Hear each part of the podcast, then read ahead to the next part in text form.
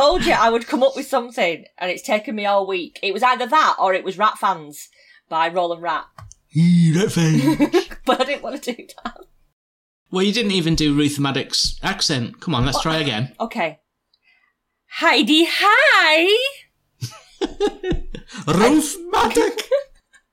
I really admire Ruth Madoc for, for, for her Heidi Highs and for the fact that she was um, dyslexic as well and managed to learn her script for every episode, like word for word, because she knew that she couldn't just sort of have it in hand and, and read it off it. She knew it off by heart from the start. Oh wow! Hmm. And she was in Woof. She wasn't. Do you know what? We should probably say hello and introduce what we're doing. Oh, welcome to the latest episode of the Sado podcast. I'm Alison Barton Simmons. Okie dokie, picking a pokey. I'm Eggs Benedict. Oh, that's just pissed all over. That's just pissed all over my Hi-de-Hi. That's it. Oh, sorry. No, go on. What were you saying about Ruth Madoc? Yeah, no, she was in um, she was in Woof. I posted a clip this week of her in Woof with with Mr. Woof. with Mr. Walt from la- the last episode. Really? Yeah, yeah, playing tennis against uh, Lisa Goddard. That just sounds like some kind of weird fever dream. I thought you were going to say euphemism. No, she really was playing tennis. Yeah, he was the umpire, I think, Mr. Woof. oh, good old Ruth Madoc and Mr. Wolf and Lisa Goddard. Oh, I think we could um, we could easily talk all over again about last week's episode because we all enjoyed it so much, didn't we? Yes, absolutely. yeah, it, it was up there with one of the best. But this this week, let's bring it back to this week. We are on episode five of Fawlty Towers Gourmet Night. Gourmet night. Mm. So this episode was broadcast in October 1975. And you can watch it on Dailymotion or BritBox or iPlayer or any piracy service of your choice. Yes, or on DVD if you have them. We even embed the episode on our website, the Dailymotion link on our website. So just visit sado.club if you want to find it and watch it before you listen along to this episode. That's how it works. You can join us by by watching the episodes and then listening to us. We're, we're kind of um, a, a listen along podcast, so you, you but you don't have to have watched it. You can you can pretty much get the gist. We we do a deep enough dive for you to be part of what's going on without having sat down and watched it prior to listening. Yes, but I do think the jokes work a lot better firsthand than us reciting them and telling you what happened. This is just your accompaniment. So 1975. Ah, yeah. yeah, October 1975. I I have hastily cobbled together a quiz of of events from 1975 for you to try and have a go at, Ben. Okay. Are you going to present this in the style of one Les or another? Um, I don't which les which les category would it fit into?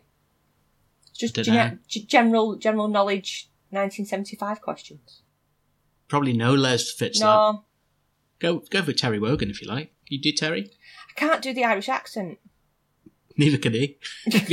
he sounded like nobody from Ireland ever. No, I haven't got that that kind of like lilting sort of loveliness to my voice. I'm afraid it's a bit. Fair enough. You can just do it as you are. We won't hold it. I'll just do it as me. Is that all right? I'll just put my own trousers on this week. So let's just let's see how you go. I'm sure you, I'm sure you'll be fine with with these Ben. But let's um, Okay. let's let's give it a go. Okay. So th- this episode came out in October, um, October the seventeenth, nineteen seventy-five. hmm But which TV show in the USA started the same week as this episode on the 11th of October 1975? Was it? Okay. Was it Cagney and Lacey? hmm Was it Saturday Night Live? Was it The Young and the Restless? Or was it All My Children? Never even heard of The Young and the Restless. I think it's a, it's um a, TV show? it's a TV show. It's a what are they called? Um, like a soap opera. It's like one of the one of the infamous American soap operas. Okay. I think I'm going to say Saturday Night Live because I think that is around about the age of that show. I'll go for that. What an amazing guess! Well done. Yes, it was same week as this episode of of Fawlty Towers. Well done. Good start. Number two. That is a good start. I'm going to chalk you up one. On One the Les there. One on the Les board. Which Queen classic was released in the same month as this episode, in October 1975? Was it Killer Queen? Mhm. Was it Bohemian Rhapsody? Was it Radio Gaga? Or was it I Want to Break Free? Definitely wasn't the latter two because they were 1984. So that gives me a 50 50 shot. Killer Queen and Bohemian Rhapsody were both early songs, and I think I'm going to go. It could easily be Killer Queen, but I think I'm going to go Bohemian Rhapsody. Oh, well done. That's two. Two less points to you. Excellent. It's all coming together. Okie dokie. Number three. Which IT company was started in 1975? Was it Apple? Was it Hewlett Packard? Was it IBM? Or was it Microsoft? IBM. Oh, it's good, but it's not good enough. It was Microsoft. No, I didn't know they were that old. I thought they were early 80s. Microsoft by a 19 year old Bill Gates. Wow.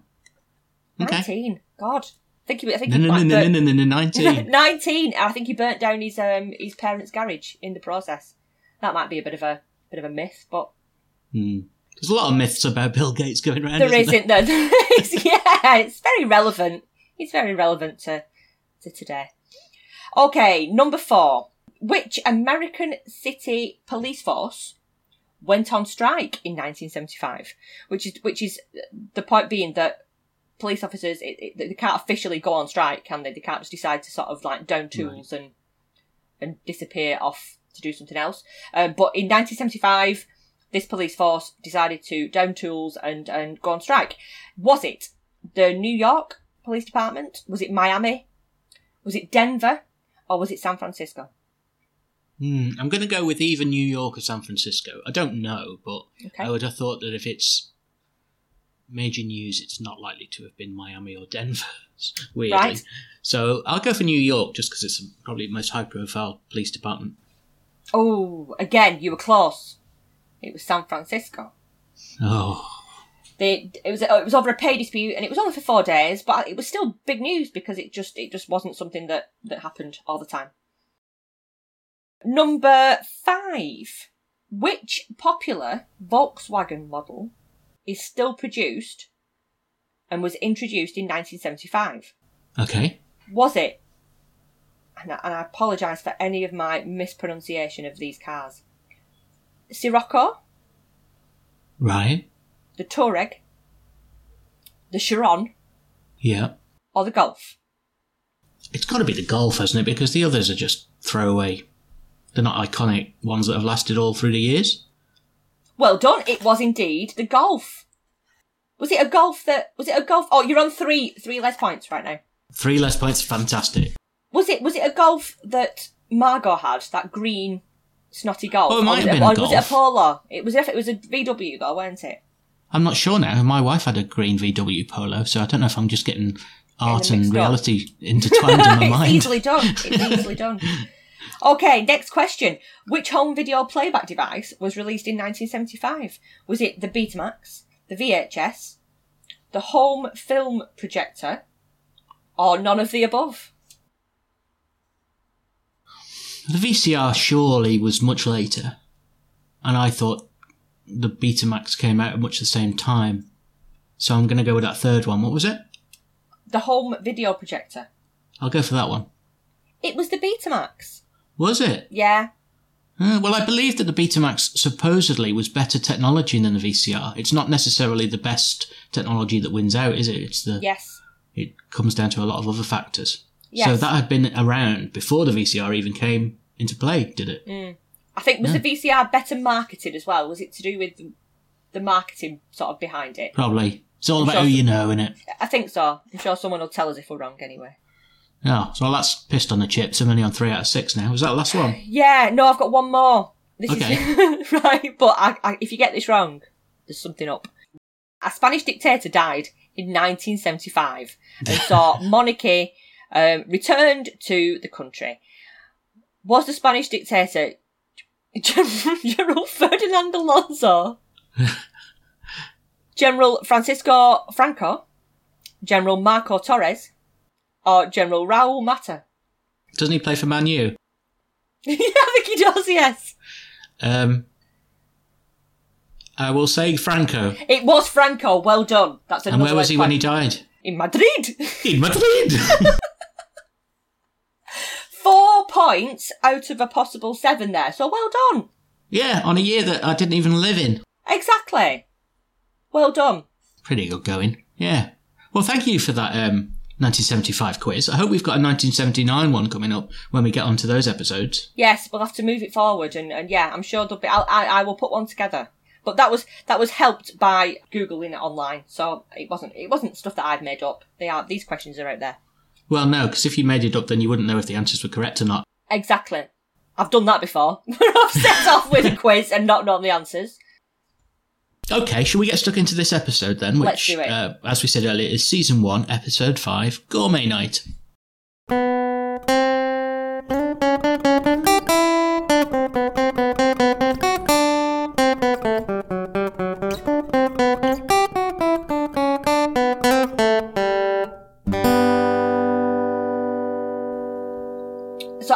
We are opened up to the e- outside of, of the Fawlty Towers Hotel with the sign, which has been hastily rearranged to spell out warty towels. Yep, I like that one. Uh, made me feel a bit sick. That. I wonder if they are warty towels inside the hotel. I bet they're horrible. Oh, Whatever towels they've got, I bet they're Yeah. really stiff and, you know, Bet they are. well used. threadbare, like all around the Mm. edges. I bet they are. Ugh. Ugh. So we, we we find Fawlty with his with his car bonnet up. He's he's Austin eleven hundred. Yes. Um, and he's got his car bonnet up. It won't start. The alarm's going off, and he's giving it a right telling off. He's he's proper shouting at his car, isn't he? He is. Well, he's personified it, hasn't he? Which I Mm. think we all do, and this is not a 70s or a Basil thing. We all shout at inanimate objects from time to time. I'm always, I go through my day calling all sorts of things bastards. So he's just, he's just giving it a telling off, and he's on his own, and I think we all do that. He's telling it to make an effort. So he's he's yeah he's, getting a bit a bit upset. Uh, back at the hotel, the telephone is is ringing off, and Manuel Yeah, he's running out trying to get Basil to come in, isn't he, to deal with the phone call. yeah, he's obviously trying to pass it over to, to Sybil. Um, but as, as, as Fawlty gets there, again, as he's busy stopping what he's doing to go and sort out the, the, the problem, Sybil gets there at the same time. And it's so that, again, I, my, I was irritated. Why didn't she just, why didn't she just go and sort it out straight away? oh. Um, uh, and Manuel gets a smack Yeah, for, for, for the issue. poor Manuel, it's not his fault, is it? He couldn't find her. Sybil is urging Fawlty to go and get the car sorted by someone who knows what they're doing, rather than trying to fix it himself, Yeah. Which seems to be a faulty way of, of dealing with things. I, I, I can sort it, I can do it, when he, he obviously can't. Sybil's on the phone now with Andre, who is um, a restaurateur, and he's recommended a new chef for Fawlty Towers, who is, is Kurt, isn't it? The, the, the, new chef is called Kurt. Yes, yeah. So there's there's great excitement that they're, they're getting a new chef. Polly, also creating great excitement, has, has sold one of her paintings. She sold one of her one of her sketches. Hmm. So she's she's she's celebrating and wants everybody to join in and celebrate along with her with this bottle. I, I thought it might have been champagne, but as they poured it out, I realised it wasn't champagne because it looked like a really bad water infection. Whatever she poured out. so I think it might have just been it might have been the wine from last week, the discarded wine from last It week. must have been, get yeah. The corked wine. Um, so they're all in the kitchen and they're all enjoying themselves. There's Basil, Sybil, Manuel, Polly, and the new chef in the in the shape of Kurt. Kurt, who, who I think has bought Polly's drawing, hasn't he? He's the one who bought it. And it's a picture of Manuel Yeah. that Kurt's bought, Hmm. um, which does sort of set us up for events later on. Well, they telegraph it a bit, I think, at this point. It's clear Okay. he's got kind of ho- homoerotic overtures towards Manuel because Yes. he is constantly talking about Manuel. He's spoon feeding the poor bastard. Yeah, You know, it's like, this is a bit much, isn't it? I mean, you would be a bit suspicious if I was Manuel. him, and he, yeah, he's, he's, he's, yeah, he's, he's quite besotted. Fawlty's trying to eat something off a plate that um that Kurt's made, and Sybil's taking the plate off him and telling him to to go and get the car sorted. So Fawlty can't even have a minute just to have a little bit of a snack and a and a drink to celebrate the, the sale of the picture, and he's already been ushered back outside. We're in the dining room next with Fawlty and Sybil, and they're eating with Andre, who has recommended Kurt to them as the new chef. Yeah. And they're planning, they're planning this big, this big night of, of food and drink and merriment, the gourmet night. That is the next big thing that's going to take place at the hotel. And, and Fawlty's loving this because it means that he can, he can get the clientele that he's hoping for to, to sort of come along to the hotel and enjoy, enjoy such an evening. Um, he goes in to check on the guests that are in the dining room at this point, and there's this there's a kid with his with his mum and dad in there, Uh, spoiled yeah. little bugger called Ronald, with his pest of a mum, who were in there. This kid just wants chips, and Fawlty is is sort of like trying to placate this child with this mum who obviously idolizes this this spoilt little brat. Hmm. Uh, did did you spot who Ronald's dad was? No, I didn't. I've got another. I've got another woofism here. He's not. He wasn't in Woof, but There's another t- that type of thing. Was he in we're in the Superground same- or something? oh, not far off. You're not far off. Have another oh, guess. hell. Super. If on, it wasn't else? Supergran, what else could it have been? Johnny Morris. no, Um, no Johnny idea. Briggs. Do you mean Johnny, Johnny Briggs? Briggs. That's what I mean. Yeah. Yeah, sorry. Johnny Morris. Who's Johnny Morris? Is he not? Um, was he not the guy that loved animals, talked to animals? Oh, he might have been. Yeah. Oh no, who am I thinking of now? From the Really Wild Show with the skullet. Terry Nutkins. Chris Packham. oh right, yeah. He had his finger bitten off by an otter. Did he? Yeah, Nutkins. Yeah. We've gone. It's amazing how That's quickly we've, off, we've just yeah, gone way, way off. tangent. Yeah. now. No, I don't Um, know who played the father. Who was it? It was it, called Jeffrey C. I want to say Seagull. It's not Seagull. Jeffrey Segal. Yeah. Not any relation to Stephen. But he played Arthur Perkins, who was the neighbour in Rentaghost. Oh, okay. Yeah. And I, I recognised him straight away. I did notice um, that the mother, played by Elizabeth Benson, went, was also in another episode of Fawlty Towers. All right, okay. As a different person. Yeah, he's done that a few times, hasn't he? Between series one and series two, he reuses actors. Because the gin and gin and orange guy, he comes back later as well. See, I think I'd recognise him because it was such a sort of poignant line. I know it's only one line, but for her, she could sort of blend into the background perhaps. And I wouldn't Yeah. recognise her coming up. Anyway, we'll see if we can spot her when she turns up. But the kid himself, um, Yes, what, what's his name? Richard? No, Ronald. Ronald. Yes, He himself, obviously, he doesn't he doesn't like the chips because they're the wrong shape, yes. and then he he proceeds to be obnoxious to Basil, calls him stupid, and Yep. and describes Fawlty Towers as a dump. And then um, the mother says he's very highly strung, and Basil says, yes, he should be. But um, that, that, that actor, whose name escapes me now because I didn't write it down, he went on to be a chef himself, apparently. Is that right? Yeah. Oh, so he knew his chips then. He knew his He chips. obviously knew his chips, so maybe Aw, he wasn't being precious so much as being having standards. Yes, good old Ronald. Little bugger. Um, he wants he wants salad cream on on his food, um, which is such a kid thing to happen, isn't it? Kids always want stuff like that, but obviously, Fawlty wasn't getting involved because Fawlty doesn't he doesn't like children at all. Doesn't like people, doesn't Doesn't like like humans. people. No, especially little No. ones. Um, and he elbows the kid in the kid in the head. And that, again, was because the kid kept flinching when he, he was supposed to just slap him. Yes, but he kept flinching, wasn't it? So, so Is that right? around that by by elbowing him when Elbowing he was him. least expecting it, because otherwise the guy, the kid kept flinching away. oh poor Ronald. But weirdly, as he goes off, having elbowed their kid, the Mm. dad says, "Nice man." Weird, yeah, Mr. Perkins. Probably watching it for Miss Popoff. Yeah. Timothy Claypole.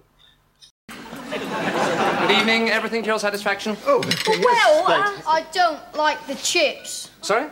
The chips are awful. Oh dear. What's uh, what's wrong with them then? They're the wrong shape and they're just awful. I'm afraid he gets everything cooked the way he likes it at home. Ah, does he? Does he? yes, I do, and it's better than this pig's garbage. now, Ronald! These eggs look like you laid them. Ronald! Uh, look, look, look here, old chap. Shut up! Leave him alone! He's very clever, rather highly strung. Yes, yes, he should be. Proper chips. Well, these are proper French fried potatoes. You see, the chef is continental. Couldn't you get an English one? Why don't you eat just one or two, dear? They're the wrong shape. Oh dear, what shape do you usually have? Mickey Mouse shape? Smarty shape? Amphibious landing craft shape? Poke in the eye shape? when Andre's leaving the, the sort of planning evening for the gourmet night, he gives Kurt a funny look. Mm. Oh, it's like a, like a forewarning for what's to come next. Like, as if to say, like, you know, behave. Behave. Yeah. Behave. And he says, Don't you trust me? And there's clearly something awry about this guy, isn't there? And Hmm. Yes. it's clearly that he's kissing Manuel at the same time, so it's clearly Yeah, all tied in. yeah. Not you know, fully on the lips or the bell end or anything. He's just he's just No! he's just sort of kissing him on the head, isn't he? And and um and Manuel just thinks it's playful. he's not filleting him. Goodness!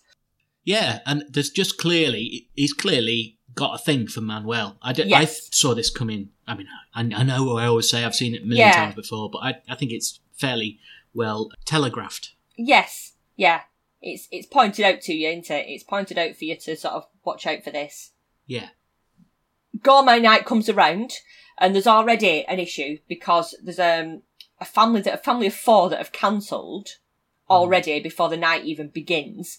To which um Fawlty says, "Well, I hope it's nothing trivial." Because he's obviously put really put out that someone wouldn't want to come yeah. to his gourmet night. Um, there is there is a lineup though for of, of guests that are, turning up. There's the the, um, the the JPs, yes, which are Colonel and Mrs Hall. yep. We've got the Twitchens, Lionel and Lottie. Which seems weird to me because I would have thought the other two should have been called the Twitchins. Yes, yeah. But the Ho- the Halls and the Twitchins. So we've got two couples that are that are definitely going to be there. The Twitchins. Yes.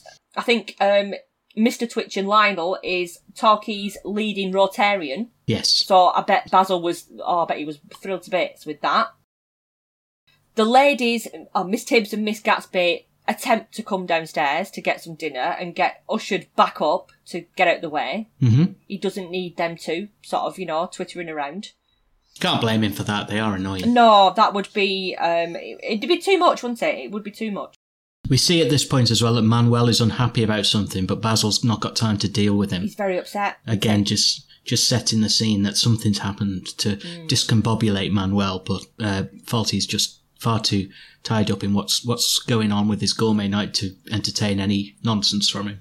he does get um he gets very hyper focused does does fawlty when something happens that he's got to give his attention to nothing else matters and we found this before when when um, the episode where polly was trying to get his attention about the the guy that was trying to steal the the coins Yeah, he wouldn't listen to her. he wouldn't listen because he's busy focusing on what's going on.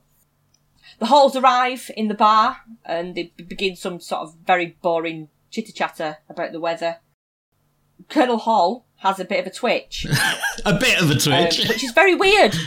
It's a it's a really odd scene. At- first, I thought, God, is he trying? Is he in on the Manuel thing? Does he know what's going on? And he's like busy trying to sort of indicate to to Fawlty that there's something happening, but it wasn't. It was just a random twitch. yeah, but it's so OTT, clearly Yeah. deliberately. Um, it made me laugh because Sybil physically recoiled from it Yeah, the first time he a- did it. Yeah. He's apparently met they've apparently met previously at a dinner dance, Fawlty and uh, Colonel Hall, but Colonel Hall doesn't remember any of this, which No. really puts Fawlty out because he thinks that he's obviously a memorable person. He then asks, "How's your daughter? How's your daughter?" trying to sort of like jog his memory. yeah. To which Sybil tells him that the daughter's dead, which is just oh my god, horrendous! What a horrendous conversation to be part of. Maybe maybe this was in there just to show him getting more and more panicky because he gets so panicky he forgets his own name, doesn't he? Yeah, As you would if you if you drop something like that, you would be Yeah. like, oh Jesus. and then so Sybil en- ends up introducing Basil to the to the halls just to get it get it moving onwards. This lady who plays Colonel Hall's wife, Yes, she's got a massive head on a tiny body, isn't she? yes, She's like a bobble bobblehead. A tiny face in the middle of a of a of a head. But it's huge. It's the head's the size of a torso. It's really, really, really Yeah. weird. And she's tiny, so he didn't. He actually Basil didn't didn't spot her behind No. Colonel Hall. And then when he's trying to get them a drink, Colonel Hall says, too small and dry. and Basil says, I wouldn't say that. How to ingratiate yourself, eh? Absolutely, absolutely. He does the opposite of what he's what he's trying to do. The Twitchings then arrive, and they're in the reception. Polly's now trying to get Basil's attention about Kurt, but we're not hmm. really sure. I don't think we're really sure at this stage what's what's sort of going on. But there's obviously something happening in the kitchen, offset, off the camera. But she's she's trying to explain it in such weird metaphors. Yeah. She is. What she keeps saying to him doesn't actually tell him what's happened. I, I don't think you would have a clue, would you, what was going on with what Well, she's clearly Basil didn't. No, no. Fawlty introduces the Twitchings to the halls, um, and Basil can't remember names, and it's I feel really embarrassed for him. He really is. He really is so off the wall at this point that he's he's struggling to even interact with with guests, and ends up laughing maniacally because he can't remember what the names are, and then faints in order to get out of the situation. yeah, he's he ma- he's as usual making everything ten times worse. Yes. Just, just through his mania. Yeah. Yes, yeah, it seems to, it just overtakes him. Polly then just gets to the point and tells Fawlty that Kurt's drunk. Yeah. Kurt's had a row with Manuel because he's got a crush on him, which is not reciprocated by Manuel, and so he's got himself drunk. He's, he's slouched down in the kitchen with a bottle, crying, and Polly is trying her best now to, to get this sorted. So Basil flings Kurt against the wall and tries to get him to wake up and out of his drunken stupor. Polly says that the best thing to do now would be to ring Andre, to which again one of the, one of the infamous lines used by Fawlty. He's working tonight, you cloth-eared bint. Yeah, she gets it again. She gets it again. Yeah, I must admit, I, I think I messaged you the other day saying I accidentally called Ali a cloth-eared bint the other day. Just because it's now wedged in my lexicon again, having been part watching your all part these. of your daily lexicon now. Brilliant. I think it is, yeah. I, uh, well, it, you say brilliant, she didn't. No, I bet she didn't. I bet she didn't. Um, I don't quite understand Basil's logic by, tr- by trying to sort out Kurt by throwing him against a door and then trying to resuscitate him by throttling him. It's not quite. No, he's he's not really with the program, is he? There. He's not at all, no. And then he, he just won't tell Sybil what's going on either. He's just Yeah. in such, you know, he literally can't um, verbalise the situation. He's so. Situation. Yeah, because it's it literally is like his worst case scenario. In say, the Yeah, the worst thing you could imagine has happened. So he needs to change the menu now because Andre can put together, he can cobble him something together to send over, and Basil needs to change the menu. So the, the guests are already perusing the menu in the other room, Hmm. but Basil has had to change it to only duck um, dishes. unfortunately, there's duck with orange, there's duck with cherries, and there's a duck surprise, which is duck without orange and cherries. So if you don't like duck, you're rather stuck. Polly and Manuel begin to serve the, the starters, which they already had. And the Colonel wants the wine list, so he's just trying to trying to sort of make the most of it. yeah, because Basil says, certainly, Major. Colonel! yeah. Mrs. Hall screams at this point that she's going to be sick. And she said, "It's not cooked, you ignoramus."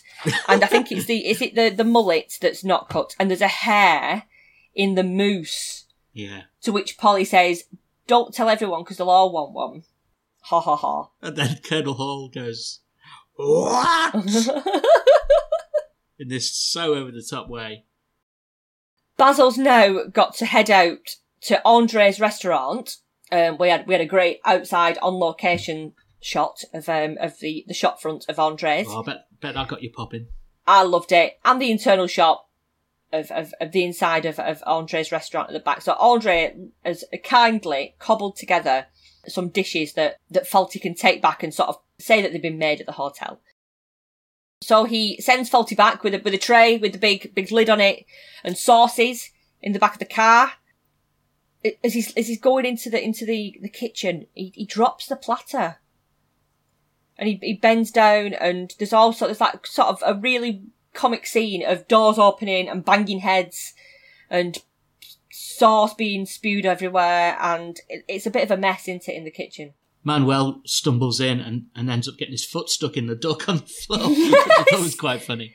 yes so that's had to be a write off. That that meal is a complete write off. Sybil calls Andre again to ask him to do the same meal, and then oh, it, it just ends up maniacal, a maniacal scene of Polly and Manuel having to placate the guests by singing and playing music while Fawlty disappears off again Yeah, to pick up more food. it's like an impromptu cabaret aimed at smoothing them over. Yeah, but it's so bad. Well, a it's so bad, and b it's so loud. Manuel's Yes. clearly being really loud and really Yes. in close proximity to them. They're really not appreciating it. no, Before Basil disappears, he gets that duck on the floor and literally pitches it into sleeping Kurt's guts as well. He Yeah, just he does. lobs it right at throws him. it at him.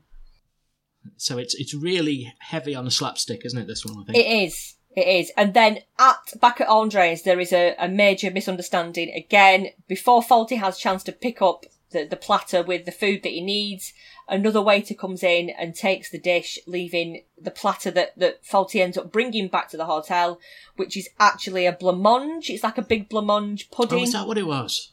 that he a brings blancmange? back by accident. You don't see blancmanges anymore, do you? That's a bit of a seventies, eighties. No, it's a, I think it's a, like a tri- it's like a trifle. It's like it looks like um like something that's been made from a mold and then placed onto the platter. Yeah. It looks quite nice, but it's not what the the guests are expecting. They're expecting duck at this stage. But we have the infamous scene where Fawlty gets into the car to come back and the car will not start Yeah. which is obviously foreshadowed from the from the opening scene. So he gives it a damn good thrashing with a tree branch in the middle of the road in order to make it. Obviously, he throws everything at it as as Fawlty does when things go wrong. Just sort of beat it to try and make it come right again.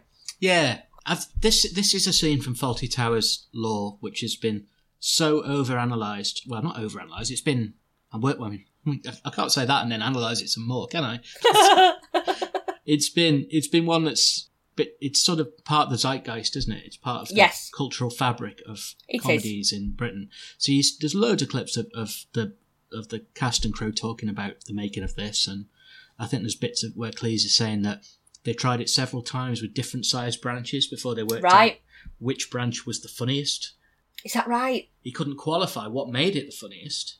He just knew it knew it was. He Yeah. kept rushing off and, and picking up. I think John Howard Davies had them finding different sized branches, and he'd come back and do his shtick. You know, you bastard, Yeah. and he'd be um, thrashing the car. But just one particular branch, the one that made it into the final cut, just happened to be Was the funniest. the right one for the right comedic output. Yeah.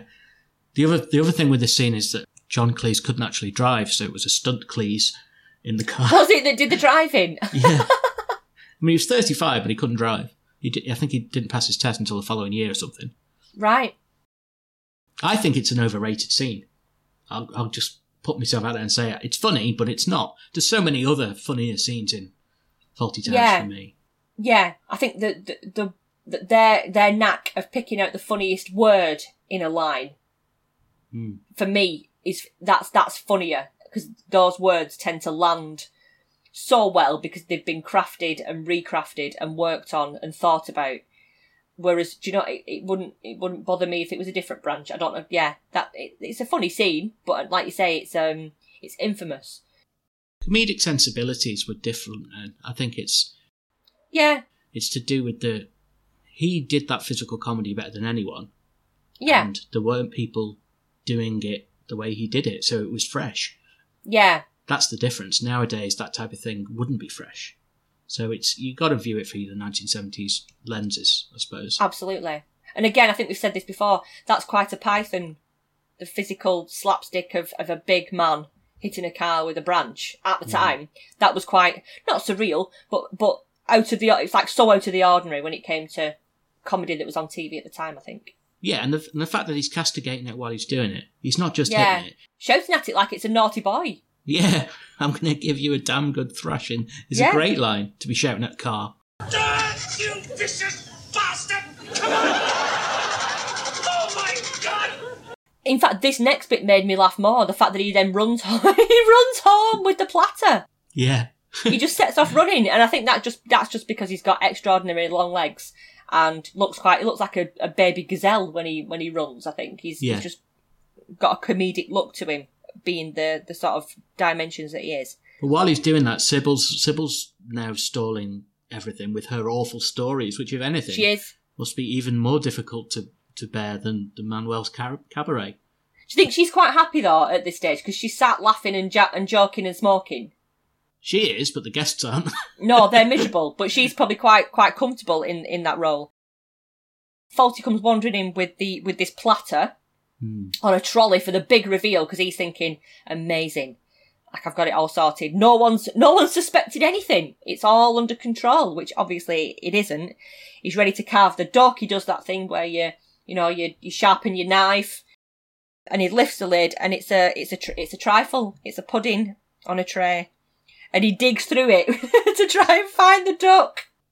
yeah, that is that is the funny part of that. Not that he, not that it's a trifle because you expect it's going to be something different. It's Something he doesn't random, yeah. believe that it could. It, it must be a duck. It must be in there somewhere. Yeah.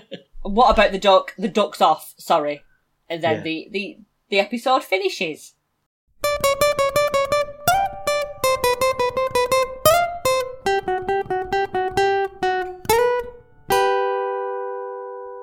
What did you think of this one? I think I was waiting for it, knowing that the the car thrashing scene was was in it. Like you said, that is when you see sort of clips of Fawlty Towers. That's often the one that they use that hmm. that sort of TV producers use to to sort of highlight the the comedic element of Fawlty Towers. It, it felt very quick. I don't know about you, but it felt like things happened quite quite quickly, and it felt it felt shorter. I don't know whether it's because things were more concise. The sort of like elements of it were, were more concise and and dealt with, and then moved on. But it did feel like it was it was less drawn out than other episodes. I think it's um, simpler. Yeah, I think it's poorer for it. Actually, there's less Yeah. wordplay. There's less busyness. Less Yeah. less cerebral. Really, it's just a straightforward farce. Really, Yes. is what we've got here. The showing of Basil thrashing his car as being representative of Fawlty Towers is as much misleading as the clip of Margot falling over in a sou'wester in Yes. a goods garden. It just seems to be a bit of slapstick which people have clung to, but doesn't actually represent the strengths of the show to me. Yes, Do you know what I mean by that? Is that fair? I do. Yeah, I think so. It's almost just just picking out something that's been for the greatest laughs, almost. Hmm. Which I don't know if if in the seventies if that was shown and, and Margot's pratfall was, was was sort of shown. Did, did did did they would they have landed different in the seventies? Would the audiences have like if it was like a couple of years after? Would those clips have landed I don't. better in the seventies than they would do now? You think about like classic things from Fools and Horses in the 80s and 90s. It's Del Boy falling over in the bar. It's the pratfalls, the, isn't the- it? Yeah. the British public love a good physical gag. Yeah. I think now, maybe, but all the way through the 20th century, things like that landed. Maybe, maybe less so now. I think John Cleese, uh, uh, just just going back to last week and the line about the um the table tennis table, the ping pong table. Yeah. Um, it's not great, but it could, it could be used in an emergency. to me, that is such a funny line, and that stuff I, I find that funny on a on a modern level as well. I think that so I do think he was while being very demonstrative and and very physically funny to look at, and his actions always sort of landed well in Fawlty Towers. I think the his his ability to the, the wordplay, the attention to detail with what was the funny like the, the funniest way to say something, Hmm. still lands well now. That's why it's timeless. That's why Yeah. it's timeless. Uh, As good as Cleese is with his physicality, there are lots of shows that deal in physical comedy. Yeah, But the, the, the thing that gives it its longevity and timelessness is the craft that goes into the, yeah, the script for me. yeah.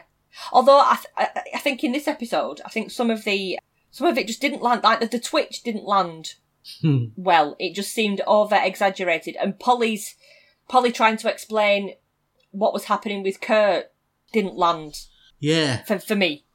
I suppose we've got a little bit hashtag different times as well with um, Mm. Kurt being a, a, a sex, essentially a sex pest because Yeah. he can't he can't handle unrequited love. Yeah, just goes to pot. Yeah, he goes to pot and then and then I think Basil says he's Greek. That's worse. They invented it at some point. uh, as he's being bustled into the kitchen. So yeah, a little bit hashtag different times that. Mm. I think yeah. The other thing from this episode I was going to say is that we we're seeing Fawlty get more and more outrageous in his in his desperate lies when he's backed himself into a corner. Yeah. You know, when he's when he's with these guests and he can't remember the names and he starts Yeah. just making up ridiculous things. He can't even stop himself to just be sensible and, and ask, I'm sorry, I'm, I know you've told me your name. I'm really sorry. What's, just, just tell me your name again.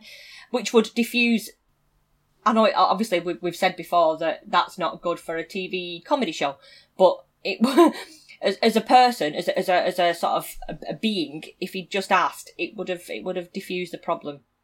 But he doesn't do that. As well as serving the comedy, the character is shown to have no a no self awareness, but just Yeah. b has a, has an inability to be seen as wrong. He can't say Yeah. he can't he can't be seen to be weak in any way.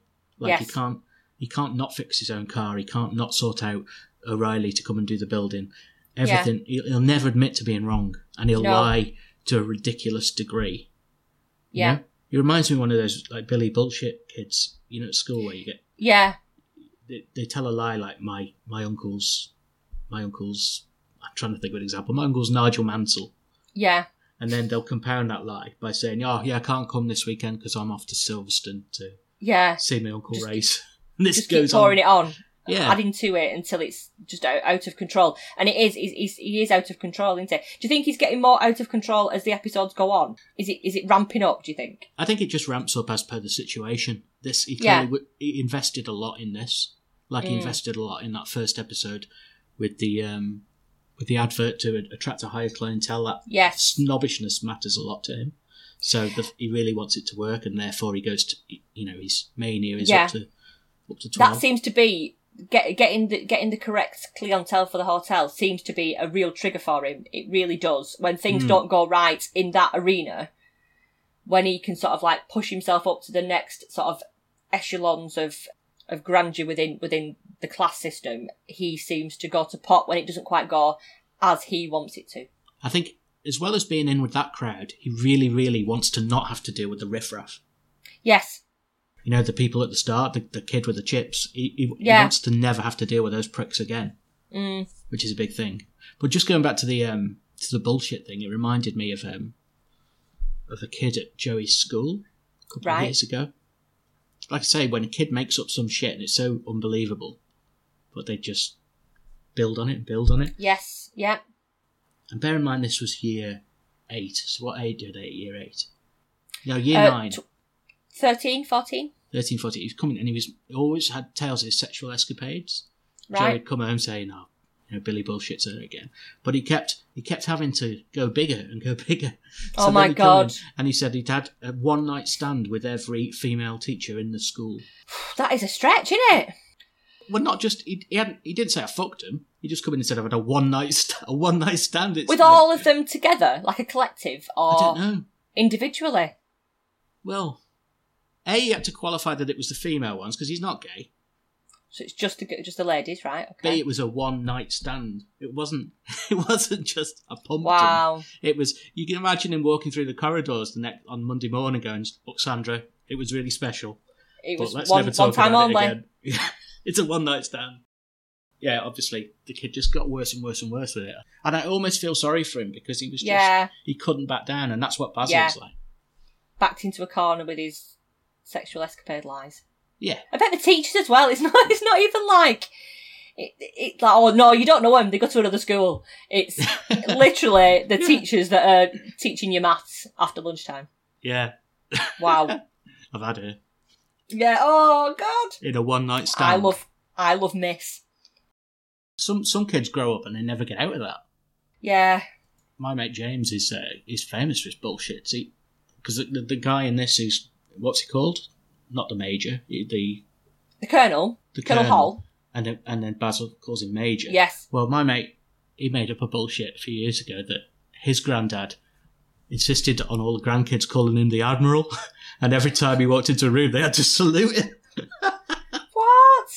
and then he just does it for shits and giggles. I mean, he's, Right. He, will back down and he'll just say, "No, it was just bullshit." It was nonsense, right? Yeah. So the point that guys like that, you know, everything they say to take with a pinch of salt. It's Yes. 50-50 whether it might be true or not. Yeah. but I do like the idea of it. There's people that believe it. They believe their own sort of nonsense, don't they? Yeah, yeah. Some of them just live in a. Well, Donald Trump springs to mind. Everything he says, he believes. I don't Yeah. think he even thinks he's lying. No, he believes his he believes his own mistruths. Yeah. Anyway, let's have a look, shall we, at Bric-a-Brac Spotlight. Did you manage to pick anything out? I did. I picked two really, really random things this week. My first one that I've picked is the um, outside signage of Andre's restaurant Yeah. Because it, it, it is it, it just that for me. If you've read any of the um, posts that I've written about sort of the seventies and and and things being of a time, uh, that style of of outside signage in a shop, it just gives me sort of like warm warm feelings of a of a time of a time gone by. And it's it's all misremembered. I I, re- I remember it as a kid and it all being very rosy and lovely, and it potentially wasn't.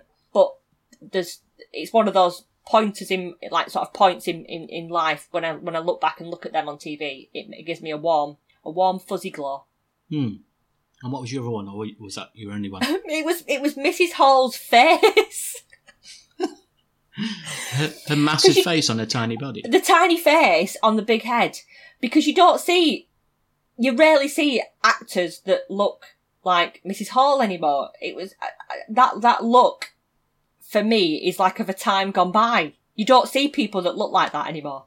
No. Maybe I'm just total sweeping generalisation there. If you know anyone that has a Mrs. Hall face, um, send me a picture because I'd like to see that. But I don't know. For me, it just felt of a time, and it's not a face that you see. I'm sure the actress who played Mrs. Hall is delighted to know that you've picked her face as bric-a-brac, Bric-a-brac. representative of the She's yeah, 70s. yeah. Sorry, sorry, Mrs. Hall. But yeah, it just felt uh, of a of a of a moment in time. I've got one which you definitely don't see anymore, and I'm not sure how prevalent it was in the 1970s, but it, it stood out to me. Basil's Austin, what is it? The Austin um, 1100. Yeah, not the Austin 1100 itself, because obviously you don't see them anymore. But Mm. the um, the fact that the rear view mirror, or not the rear view mirror, the side, the wing mirrors, Yes. on the side of the door. They were right above the headlights, elevated on stalks, Yes, which is very much a weird thing. Why would they not just put it? I mean, it's like uh what is it, two meters away from where Basil sat behind the wheel, yeah. looking at a small mirror so that he can see what's. It's a weird placement. I don't understand what they were thinking in the automobile industry at that point. I'm sure my granddad had a car. Was it a Datsun Sunny? I think that had the the the the, the mirrors on the front, not on the not where you they normally would be. They were like randomly on the front of the car.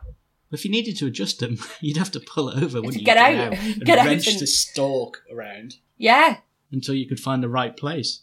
you could lean out your window maybe as you were driving and just poke them with a with a stick. If you had arms like Mr. Tickle, possibly You could do, yeah.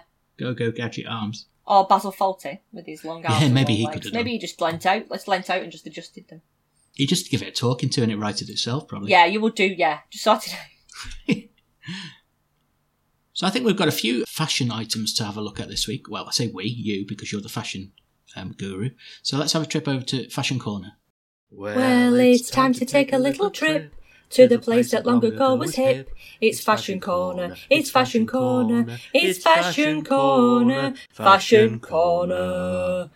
We have got quite a bit to chat about this week in Fashion Corner. First port of call is Sybil, um, early on in the episode with an Air Force Blue skirt suit, and she's got like a cream, ruffly blouse underneath it. Very sort of of the time. She wears quite a lot of, of these outfits where it's a really smart suit on the outside with um, a ruffly blouse underneath. I like the colour, the, the Air Force Blue colour of it was, was stunning, was beautiful. My next mention is in the dining room scene. Sybil again. This time she's got like a red bolero jacket, it's like a very short jacket with a sparkly black trimming around the outside. And then like the, the dress was like a reverse. It was like a black dress with red sparkly trimming. She looked very Christmassy, I must admit, in this scene. That seemed to be. She, she sort of pushed the boat out for this for this um, meeting with Andre. Yes, yeah. In the other room at the same time as this, we've got the the family that are sat having their dinner with the kid, with the annoying kid Ronald. Ronald's got he's just dressed in brown. He's like in the the, the 1970s kind of regulation brown shirt with he's got a huge collar with a brown tank top over the top. He looks like did you ever have when you were at school, did you have a hymn book called Come and Praise? Not to my memory. And and if anyone remembers the Come and Praise hymn book from schools, it had pictures of kids on the front with like massive big 1970s haircuts and huge collars. And it was a it was a book, and it, it never seemed to be updated. Even though I was in primary school, sort of in the late 80s, it, it, they never changed the cover of it. So it was like kids that looked like Ronald on the cover, and he looked. It was from the pages of of the Come and Praise hymn book. Did they have um, 1970s faces that were huge, like this woman as well? No, they didn't, they didn't have Mrs. Hall faces, no. Big well. heads with tiny faces. Ronald's mum, um, despite being a really annoying pest in this scene, um, she's dressed in like a lilac frock dress with an atomic geometric print in orange and white, which do seem like really random colours to go together, but it really works. And I think she, the dress that she's wearing is, I think it's stunning, lovely. Mrs. Hall of the big head and tiny face. Um, looks like she's just wandered off the set of 70s TV show Upstairs Downstairs.